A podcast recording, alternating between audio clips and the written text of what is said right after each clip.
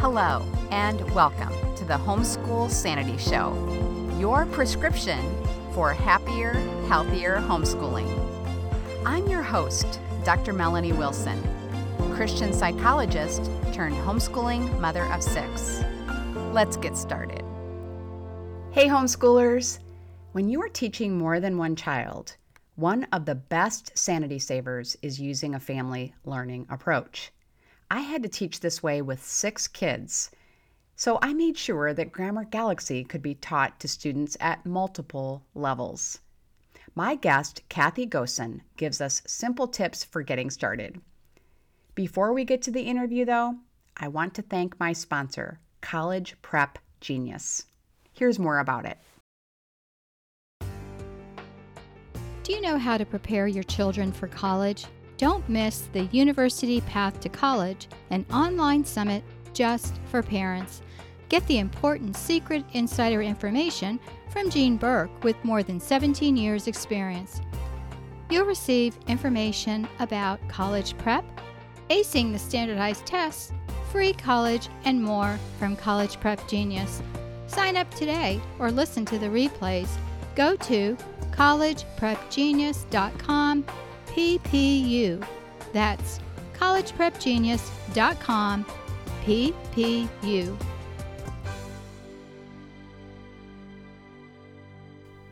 You can sign up for the free seminar by putting a slash before PPU in the URL, or you can find the link in the show notes for this episode.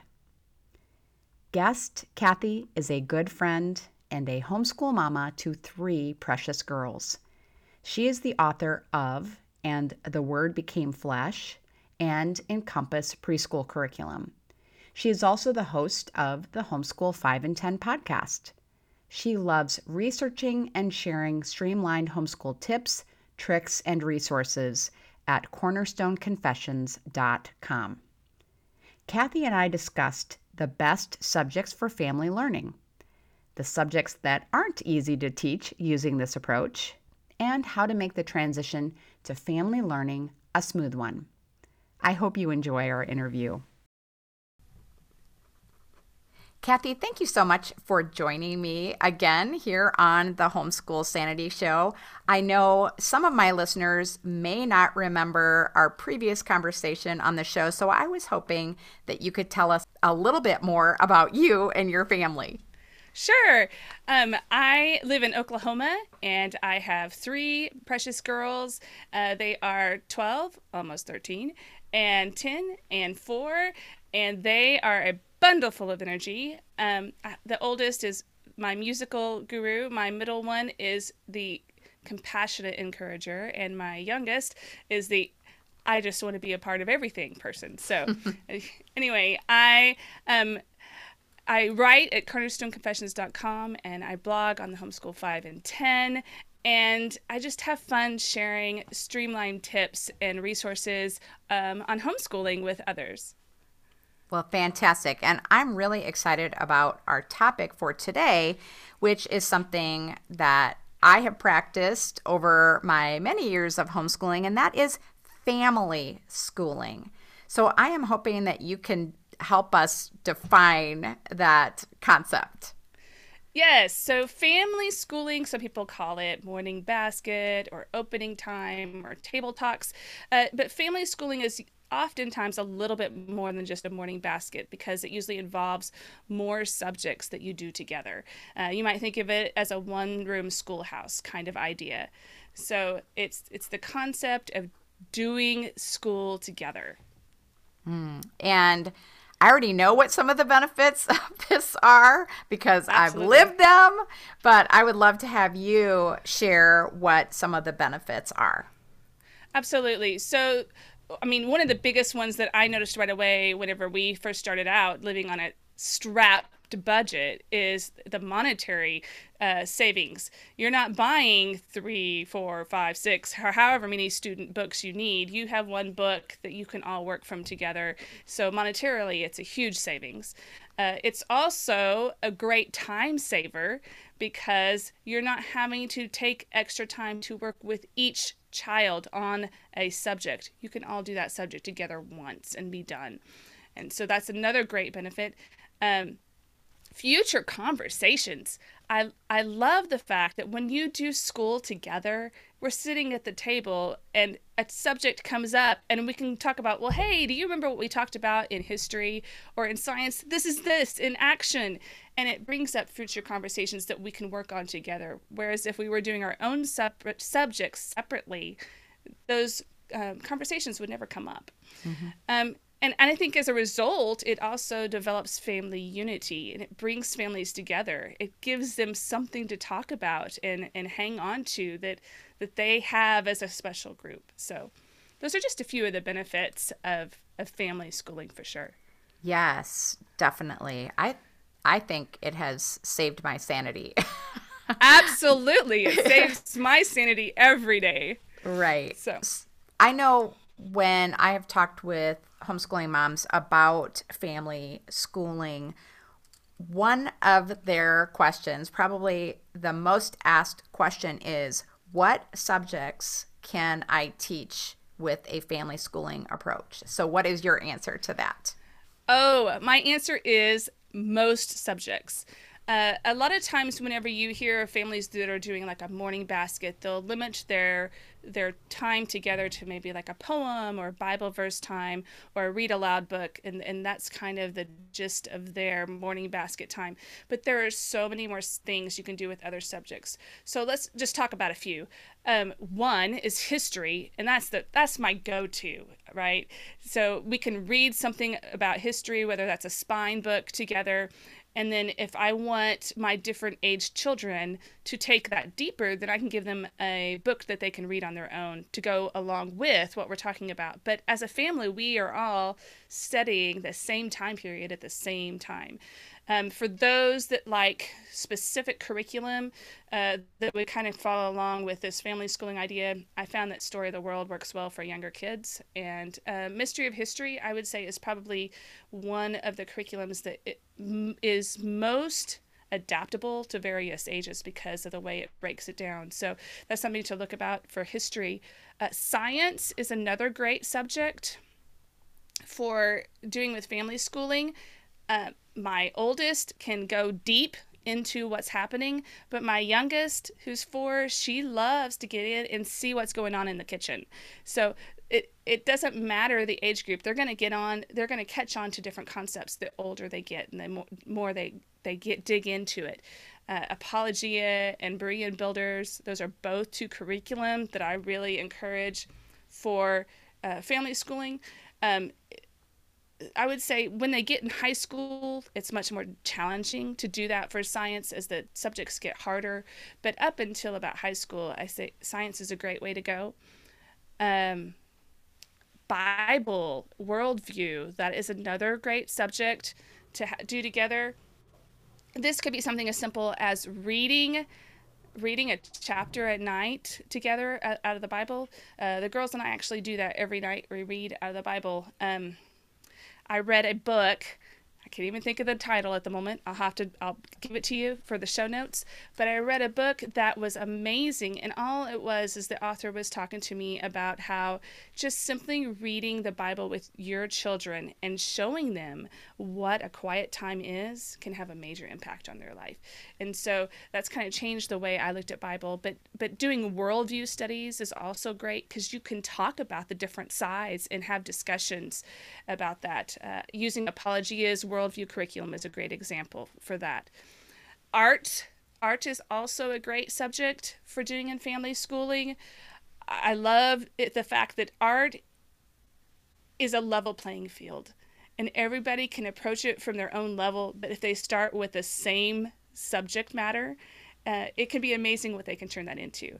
And that could be online art courses, it could be an art, art curriculum, it could be like um, some videos that they watch online on YouTube. There's so many different ways, but art is a good level playing field that is really fun to do as a family. And music, right along with that, is also something. Uh, you and I know, both know Gena Mayo, and she has online curriculum that she uses, and and it's it's great because there's videos that can be watched and used and adapted to multiple age groups, and they can do that together. So that's really nice. Language arts.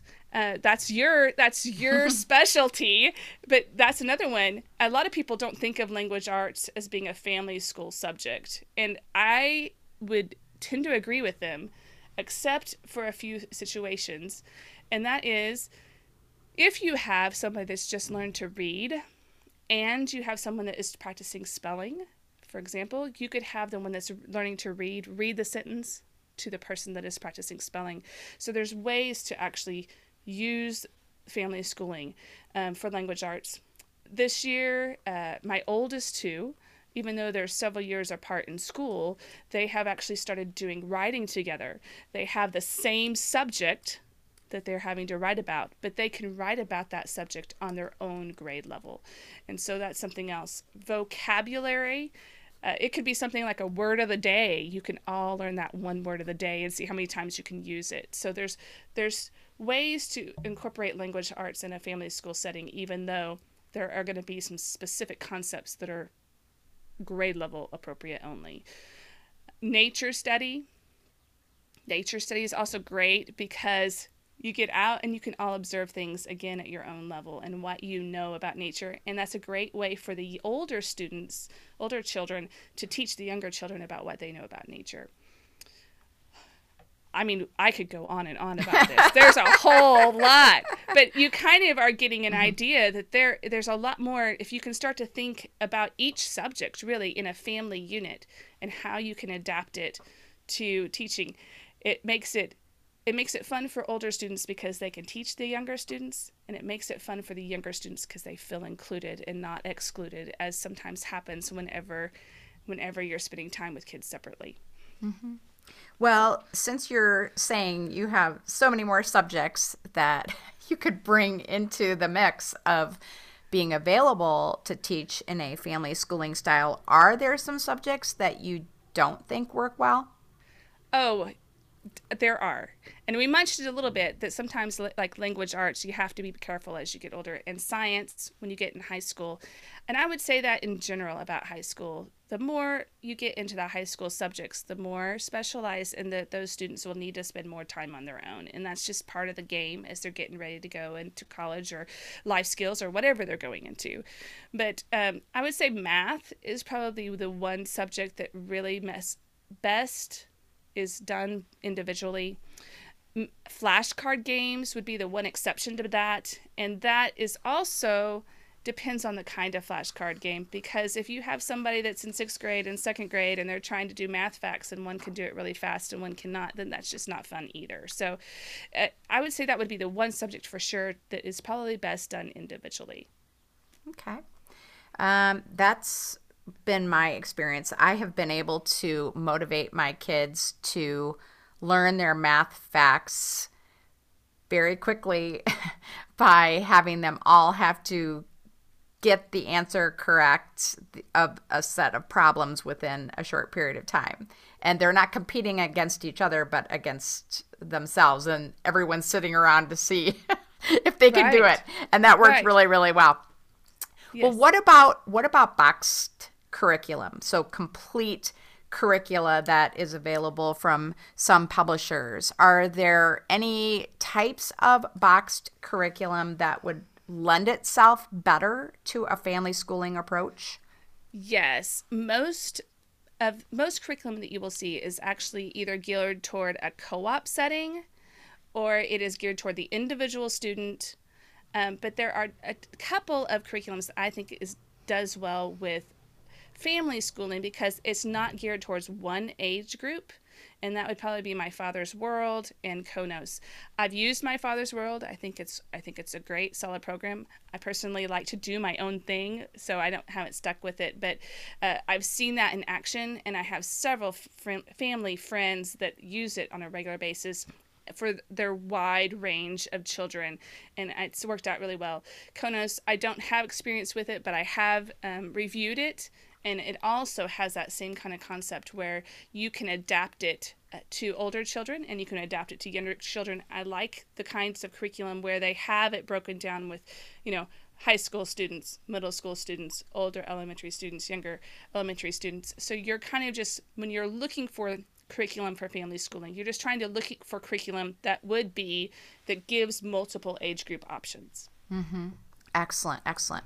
Okay, so I know that I have listeners who are thinking about this topic right now and they're thinking, okay, so tomorrow we're going to do everything family school. Don't do the that. whole thing. that would be total overwhelm. Oh my goodness, that would be overwhelm. Right. No. So, what should they do then? choose one thing to try it out with. And my go to, like I said at the beginning, is history. It's a great spine and you can you can adapt out from there. If you use history as a spine, you can give more challenging reading assignments to your older students that goes with the same subject. You could read a picture book with your younger child that goes with the same subject, but it you would all be on the same playing field. So I would try that first before you venture off do something else.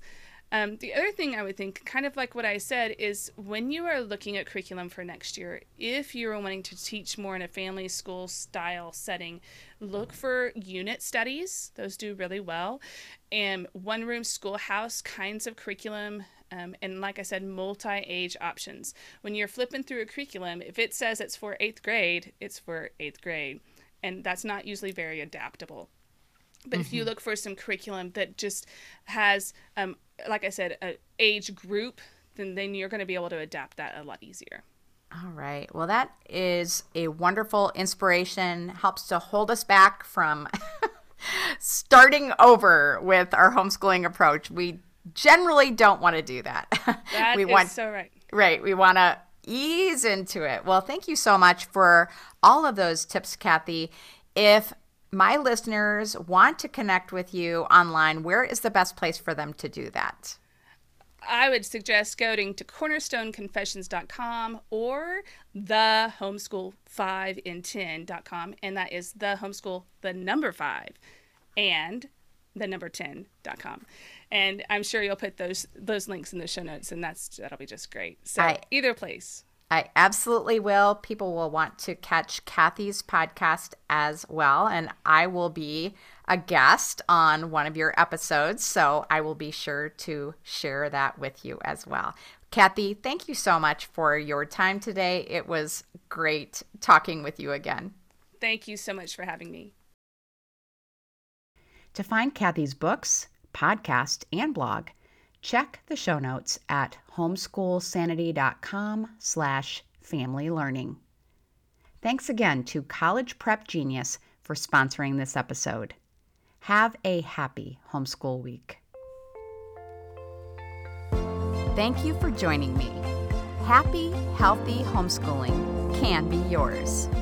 It begins with one small step. Let's continue the conversation on social media. I'm at Psych with Six. This has been a production of the Ultimate Homeschool Radio Network.